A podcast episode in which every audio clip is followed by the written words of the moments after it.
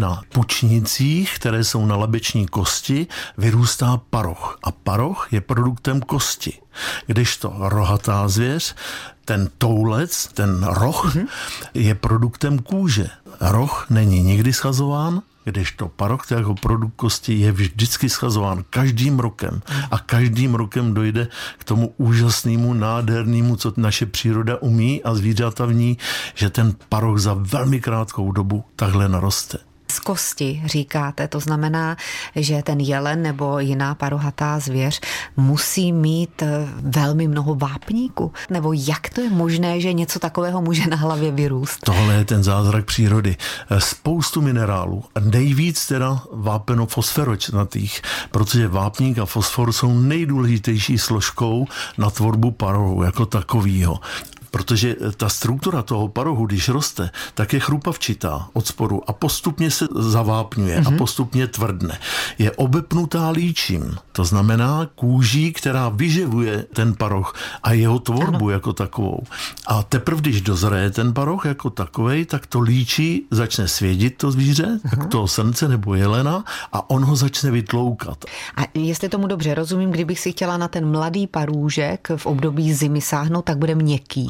Bude, bude měkký, ale hlavně je plný krve a jakýkoliv poranění toho paruhu v tom ronění, v té tvorbě, znamená deformaci toho paruhu, protože když se protrhne ta slaboučká mechová mm. kůže, říká se tomu líčí, tak když se protrhne, okamžitě začne ronit krev a v tu chvíli je nějak deformovaný ten parůžek. Vytváří se ten baroch nějaké tři měsíce tedy? Zhruba tři, čtyři měsíce. prosinec, leden, únor, březen. V březnu by měl být hotový. U srnčího. U vysoké, u jelenu je to úplně jinak. Ten jelen schazuje ten velký velký paroch až někdy staří jeleni, až koncem února.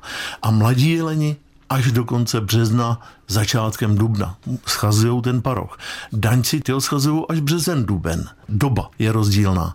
Ale růst toho nového parohu je vždycky 3-4 měsíce. Ano, ale vy jste mluvil o tom vytloukání. Hmm. Mám si představovat to vytloukání tím, že se tře o nějaký kmen stromu a ano. snaží se sedřít si to líčí? Určitě ne o kmen stromu, protože eh, ten jelen i srnec i daněk potřebuje spíš eh, slabší větve, svět, jo, aby s nima soubojoval. Pro něj je to sok. To Nácvik znamená, on potřebuje, ano, on potřebuje k tomu eh, slabý, tenký větve, většinou z listnáčů.